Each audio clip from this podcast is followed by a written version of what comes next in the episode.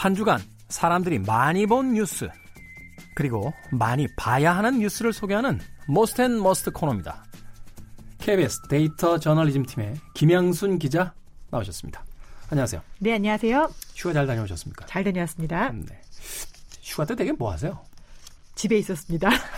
아이 키우시느라고. 아, 휴가 때만 되면 이렇게 애들이 아프더라고요. 그래가지고 음. 어디 멀리 못 갔고 집에 있었는데 애들도 집에서 엄마가 있을 때 딱 몰아서 세게 아파요. 나름의 효도라고 해야 되나? 그게 참 묘한 게요. 사람이 이제 긴장 관계가 확실히 있긴 있나 봐요. 그 꼭 내일 논다. 그럼 오늘로 몸이 아파가지고. 그렇죠, 맞아요. 네. 그래서 막 누워 있는 그 쉬는 하루 동안 하루 종일 끙끙 앓으면서 이제 누워 있게 되는 경우들이 굉장히 많은데 아이들도 역시 엄마가 이제 집에 있어라고 하면 좀 많이 마음을 놓으니까 놓고 길게 네. 아픕니다. 그래서 열심히 제가 병수발을 해주고 왔습니다. 네, 이제 다시 건강해진 거죠? 네. 네. 자, 한 주 동안 사람들이 많이 본 뉴스, most 뉴스 어떤 뉴스들 있습니까? 네, 저희가 지금 네이버에서 많이 본 뉴스 긁어서 전해드리고 있어요. 한 달 넘게 키워드 1위가 일본이었잖아요. 제가 보기엔 뭐 이건 뭐 올해 연말까지 계속 가지 않을까 싶은데요. 맞습니다. 네. 네, 간발의 차이로 이번 주는 약간 일본이 1등이 아니어서 좀 다행이다라는 생각이 들었어요. 네. 네. 제일 많이 본 뉴스의 키워드가 이번에는 태풍이었습니다. 아, 태풍 진짜 그 올라오고 있죠. 네. 그 프란시스코 소멸됐고요. 그다음에 레끼마하고 크로사 두 개가 또 동시에 형성이 돼가지고 네. 올라오고 있는데 둘 다 이제 방향은 중국 쪽, 타이완 이쪽으로 가고 있어가지고 한반도에는 뭐 큰 영향을 미치지는 않을 것 같다라고 현재는 예측을 하고 있습니다만 네. 이한 번의 태풍이 세 개가 막 형성돼서 올라오다 보니까 관련 뉴스들도 많았고 또 그만큼 관심들도 많았던 것 같습니다. 그렇습니다. 뭐 이 기후에 대한 거야 그 계속 변하니까 아, 좀 관심들 가지시고 특히나 이제 여름철 휴가철 그 물론이나 뭐 이렇게 산에 가시는 분들 좀 신경 좀 쓰셔야 될 것 같아요. 네. 다음 뉴스 어떤 뉴스입니까? 네, 두 번째는 간발의 차이로 1위를 놓쳤지만 다시 일본입니다. 엄청나게 많죠. 네. 굉장히 많이 봤어요. 뭐 연관 검색어로 백색 국가, 불매, 경제 이렇게 지속적으로 많은 뉴스가 소비가 됐는데 제가 이제 네이버에서 기사를 가져온다고 말씀을 드렸는데 네이버가 매일매일 하루에 많이 본 뉴스를 제공을 하는 게 이게 뭐 경제, 사회, 뭐 연예, 스포츠 이렇게 해서 하나의 섹션당 35개를 뽑아서 랭킹을 매기거든요. 네. 그런데 일본에 관련된 기사가 매일매일 많이 본 뉴스가 30건이에요. 어. 그럼 경제 면에서만 많이 본 뉴스가 35건인데 이 중에 30건이 일본이라는 얘기거든요. 네. 경제 관련 뉴스 아니면 물론 사회도 있지만 이 관련된 뉴스에서는 대부분 경제인데 많이 본 뉴스의 35건에 30건이 일본. 그만큼 굉장히 파급 효과가 크다라고 보실 수 있겠습니다. 그 뉴스의 양에서도 우리가 짐작해 볼 수 있는 게 그 사실 이번 이 사건을 계기로 해서 우리가 탈일본해야 된다라는 이야기들이 좀 어느 정도 설득력을 이제 많이 얻게 되는 것들이 우리 경제가 이만큼이나 일본 쪽에 많이 그 연계 연관되어 있었고 좀 그 말하자면 뭐라고 할까요? 좀 의존하고 있었구나 하는 부분들이 이제 아주 구체적으로 드러나기 시작하면서 사실은 저도 깜짝 놀랐거든요. 그러니까 어떤 원자재의 거의 뭐 90% 이상을 한 국가에서 다 수입한다 이런 것들 좀 생각을 좀 많이 하게 되는 그런 뉴스들이 좀 있었던 것 같습니다. 네, 특히 네. 이게 사실 어 10년 전에 생각해 보면은 이제 노무현 정부 때도 노무현 정부 초창기 때 어, 친일 반민족 인명 사전을 우리가 편찬을 하려고 네. 했었잖아요. 그때 굉장한 반발을 부딪혔었고 그다음에 특히 이제 경제 쪽에서 우리가 일본과 척을 지어서 과연 무엇이 득이 되느냐라는 의견들이 많았었어요. 그리고 실제로 당시에는 우리가 일본에서 벗어나자라는 게 어떤 마음은 있었지만 실천으로 옮겨지지는 못했었거든요. 네. 근데 지금 이제 10년 한 12년 정도 지난 다음에 우리가 물론 일본이 먼저 시작한 거긴 하지만 일본에서 벗어나자라는 그런 움직임들이 실질적으로 탄력을 받고 있는 거는 그만큼 우리 경제가 많이 성장했다는 얘기예요. 음. 싸워보자라고 했을 때 10년, 20, 12년, 13년 전에는 사실 까미 안 됐다. 우리가 싸워보려고 했어도 소재 발굴 안 돼. 대체제 안 돼라는 수준이었는데 지금은 싸워보자라고 했을 때 그래 우리가 지금은 어느 정도 올라왔어라고 할 수 있는 수준이 돼서 뭐 정치권에서 이 른바 프레임 싸움도 할 수 있고 국민들이 얘기하는 개싸움도 할 수 있고 이런 수준이 된 거거든요. 네. 근데 지금 보면은 어 이번 주에 뉴스 중에 하나가 일본이 반도체 관련해 가지고 한 건만 수출 허가를 했다라는 게 있었어요. 여기에 대해서 참 분석들이 많았었는데. 굉장히 네. 분석이 많아서 일본에서 심지어 우리 한국 배려한 거 아니야라고 또 이런 얘기까지 해서 굉장히 기분이 나쁘던데 굳이 걔들은 꼭 그런 얘기를 해나, 해야 되나 봐요. 성격상. 그 걸 또 믿을 사람도 없습니다만. 아무도 안 믿는, 아 자국민들은 믿을 수도 있죠. 한국을 네. 배려하지 않았다는 게. 음. 근데 이게 KBS에서 단독 보도로 나간 건데,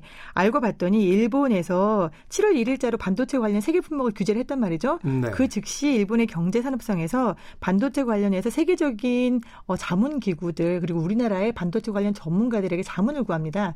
삼성전자가 현재 갖고 있는 재고가 얼마가 되냐. 음. 그 다음에 이게 갖고 있는 재고를 언제까지 생산이 가능하냐. 네. 삼성전자가 납품하고 있는 세계 최대의 뭐 IT 기업들 있잖아요. 뭐 아마존도 있고 이런 납품처에다가 납품을 할 때 차질이 생기는 건 언제쯤이냐라는 걸 이미 사전에 굉장히 많은 돈을 주고 철저하게 조사를 했었다고 합니다. 네. 그리고 얘들이 보기에 아 지금 미국 IT 기업에게 납품해야 되는 시기가 발등에 불이 떨어졌어. 그러면 우리가 이제 일본에서 안 주니까 우리가 못 만들었어라고 국제사회에 호소를 할 거 아니에요. 국제 여론이 안 좋아질 수 있죠. 그렇죠. 네. 그 욕을 먹고 싶지 않은 겁니다. 그걸 철두철미하게 계산을 해서 바로 한 건만 삼성에 대해서 수출 허가를 내려준 거예요.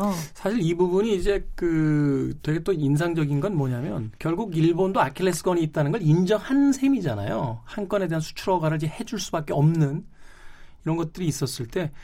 뭐 관련된 이야기를 하시는 분들이 그런 이야기를 하시더라고요. 일본 입장에서는 이제 어느 정도 기간이 지나면 한국이 이제 항복 선언을 할 것이다라고 판단을 했을 텐데 이게 국내 여론과 여러 가지 어떤 정치적인 건의 반응 자체가 이게 장기전이자 전면전의 양상이 되니까 적잖이 사실 일본의 셈법도 좀 자신들 계산에서 벗어난 부분들이 있었을 것이다. 굉장히 당황을 하고 있는 것 같아요. 일본에서도 네. 지금 어떻게 보면 행보가 오락가락하고 있는 거거든요.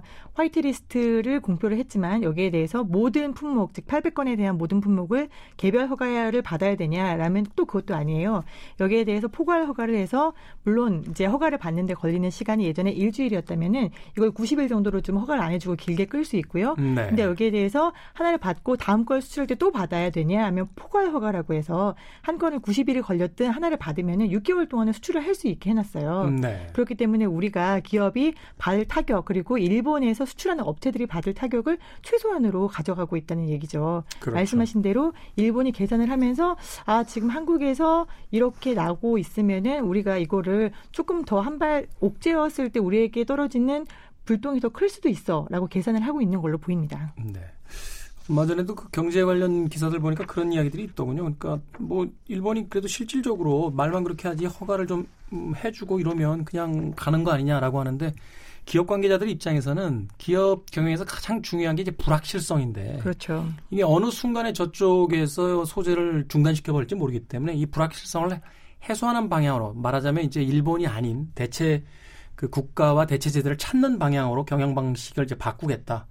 라는 쪽으로 지금 이야기가 진행되고 있다는 걸 봤을 땐 사실은 좀 저도 많이 궁금해집니다. 6개월, 1년 후쯤에 과연 어떤 상황들이 이제 벌어지고 있을지에 대해서 한번 좀 우리가 좀 아주 차분하게 그러면서도 아주 그 잘 준비를 해야겠다라는 생각을 해보게 됐습니다. 네, 일본 이슈 1년 정도 갈 거라고 우리 김태호님 예상하셨는데 저희가 연말에 1년까지 가면은 이제 특집으로 그동안 나왔던 기사들 과연 뭐가 맞았고 뭐가 틀렸고 음. 어떤 맥락에서 봤어야 하는지 한 번 더 짚어볼 수 있을 것 같습니다. 그 방송사에서 그것 좀 진짜 했으면 좋겠어요. 그러니까 많은 전문가들이 나와서 막 이야기를 하는데 막상 시간 지나고 나면 그 전문가분들 이야기 안 맞았을 때도 굉장히 많고 아닌 경우가 많죠. 경쟁이사 중에서 특히 이제 부동산하고 주식 주식에 대해서 그런 경우들이 많은데 이번 일에 대해서는 사실은 가볍지 않은 이야기였기 때문에 그 분석 말하자면 이제 미래 예측에 대한 분석과 그 결과값을 가지고 차후에도 이런 일이 있을 때를 좀 대비해서 좀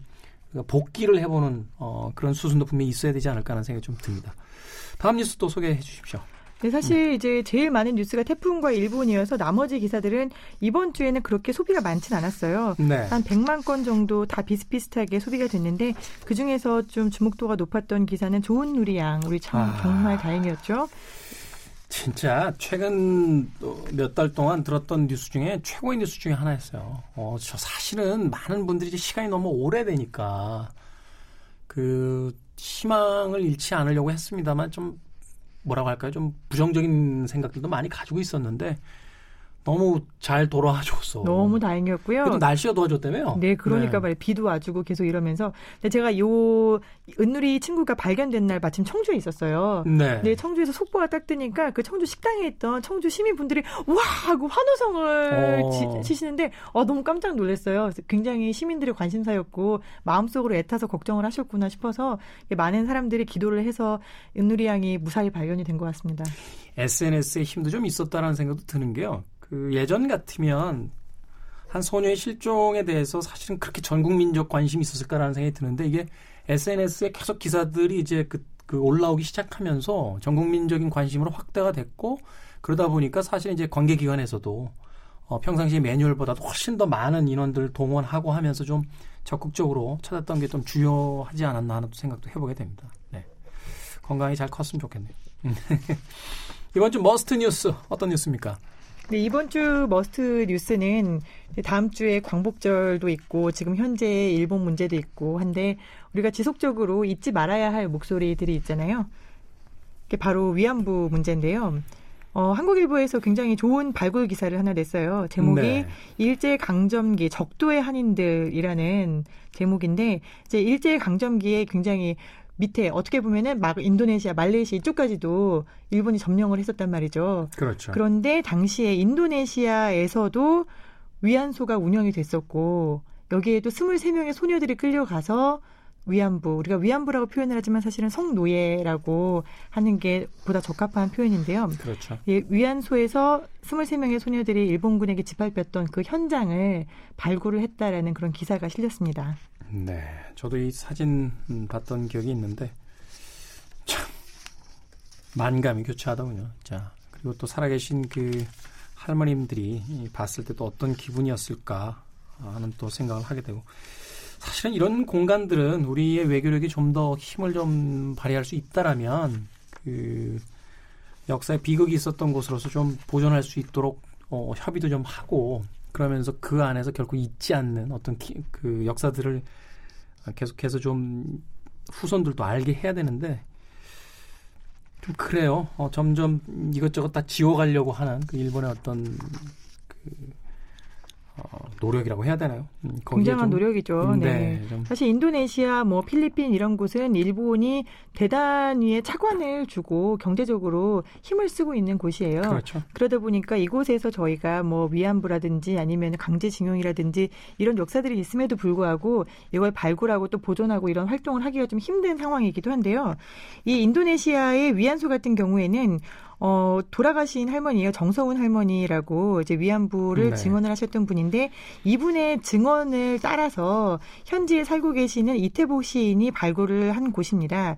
이 할머니가 본인이 소녀였을 때 즉 15살이라고 말씀을 하시는데 생년으로 따지면 한 18살 정도 됐을 걸로 추정을 하고 있어요. 그때 당시에 자바에서 내려져 가지고 산길을 따라서 꼬불꼬불해서 한참 몇 시간 동안 갔다라고 말씀을 하셔서 그곳을 발굴을 했어요. 근데 그때 육성 설명을 지금 들어보면은 굉장히 정말 가슴이 아픕니다. 그리고 현지에 지금 그 위안소는 이제 화장실로 변했다고 합니다. 화장실로 변해서 뭐 정말 10원 정도만 낼 수 있는 아주 더러운 화장실이 됐는데 그 화장실로 변해 있는 곳에도 위안소로 사용됐었던 흔적들이 여전히 남아 있고 또 주변 주민들에게 물어봤더니 아 내가 당시에는 어려서 몰랐지만 물론 태평양 전쟁 당시에 어린이였겠죠. 지금 노인이지만 몰랐지만 독립이 되고 나서 인도네시아가 독립이 되고 나서 들어보니까 주변 사람들에게 거기가 위안소였다고 하더라.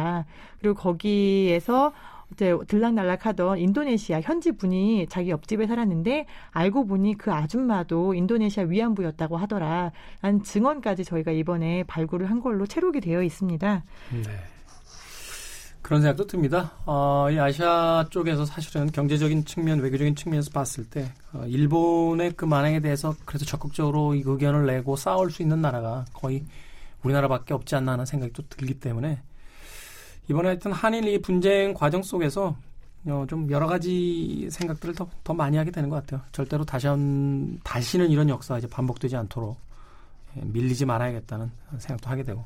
네, 덧붙여서 이제 우리가 할 수 있는 일 하나를 제가 좀 전해드리고 싶은데 저희 KBS 데이터 저널리즘 팀에서 2017년에 우리 동네 소녀상이라는 기사를 시리즈로 낸 적이 있었어요. 그래서 네. 제목이 소녀상 보셨습니까?라는 내용인데 그 소녀상을 굉장히 많이 만든다고 하는데 정작 내 주변에서 소녀상을 본 적이 없는 사람들이 많거든요. 그래서 저희가 이걸 interactive 지도로 만들어서 구글에서 들어가서 본인 살고 있는 곳 근처에 가장 가까운 소녀상이 어딘지 찾아보실 수 있는 그런 기사입니다. 그래서 저희가 이번에 이제 8.15를 다시 맞아서 업데이트를 해봤더니 2017년 당시에 소녀상이 모두 100곳이었어요. 전국에. 네. 근데 이번에 124곳으로 늘었더라고요. 네. 이제 1년, 2년 동안에 한 24곳 늘었고 또 이제 광복절이면은 소녀상 제막식이 많은데 올해는 또 유난히 소녀상 제막식이 또 많이 열리는 것 같습니다. 그래서 본인 살고 계시는 집 주변에 소녀상이 어디에 있는지 찾아가서 한번 좀 아이들도 데리고 가서 보시고 셀카도 찍어서 SNS 에도 올리시고 이렇게 해주시면은 다른 분들에게도 그 마음이 전파가 될 것 같고요. 제가 얼마 전에 세종에 가서 봤더니 그 호수공원 한가운데에 소녀상이 있는데 아이들이 와서 사진을 막 많이 찍고 굉장히 소녀상 옆에서 잘 놀고 있는데 이 모습을 할머니들이 참 많이 바라셨겠다. 할머니들이 내가 소녀였을 때 이렇게 놀았던 모습들을 지금 하늘에서나마 굉장히 즐겁게 보고 계시겠다라는 생각이 들어서 우리가 위로해 드릴 수 있는 방법이 아닐까 생각합니다.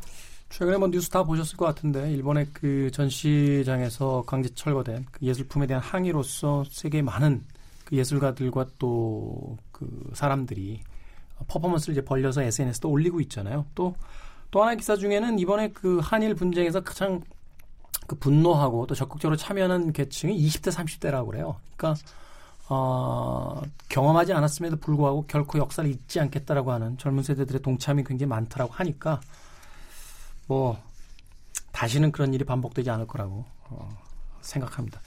자, 어, 가시기 전에 노래 하나 추천해 주시죠.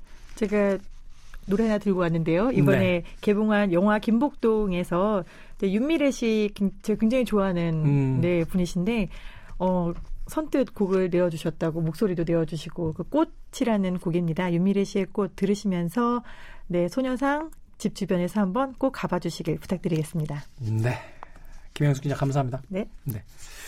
어, 인터넷 어플 중에요. 어, 독립운동가 어플도 있습니다. 아, 저도 하나 가지고 있는데 그 다운 받으시면 어, 매일매일 어, 그날에 관계된 독립운동가의 그 말하자면 내용이 뜨면서 어, 그 독립운동사에 대해서 잊지 않도록 어, 읽혀주는 어플도 있으니까 어, 임시정부 수립 100주년을 맞이해서 우리도 뭔가 아, 삶 속에서 음, 역사를 기억할 수 있는 방법들을 하나씩 생각해 봤으면 좋겠습니다.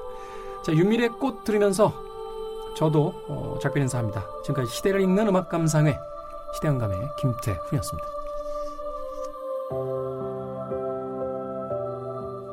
저는 서울서 온 피해자 나이는 90세 이름은 김복동입니다. 빈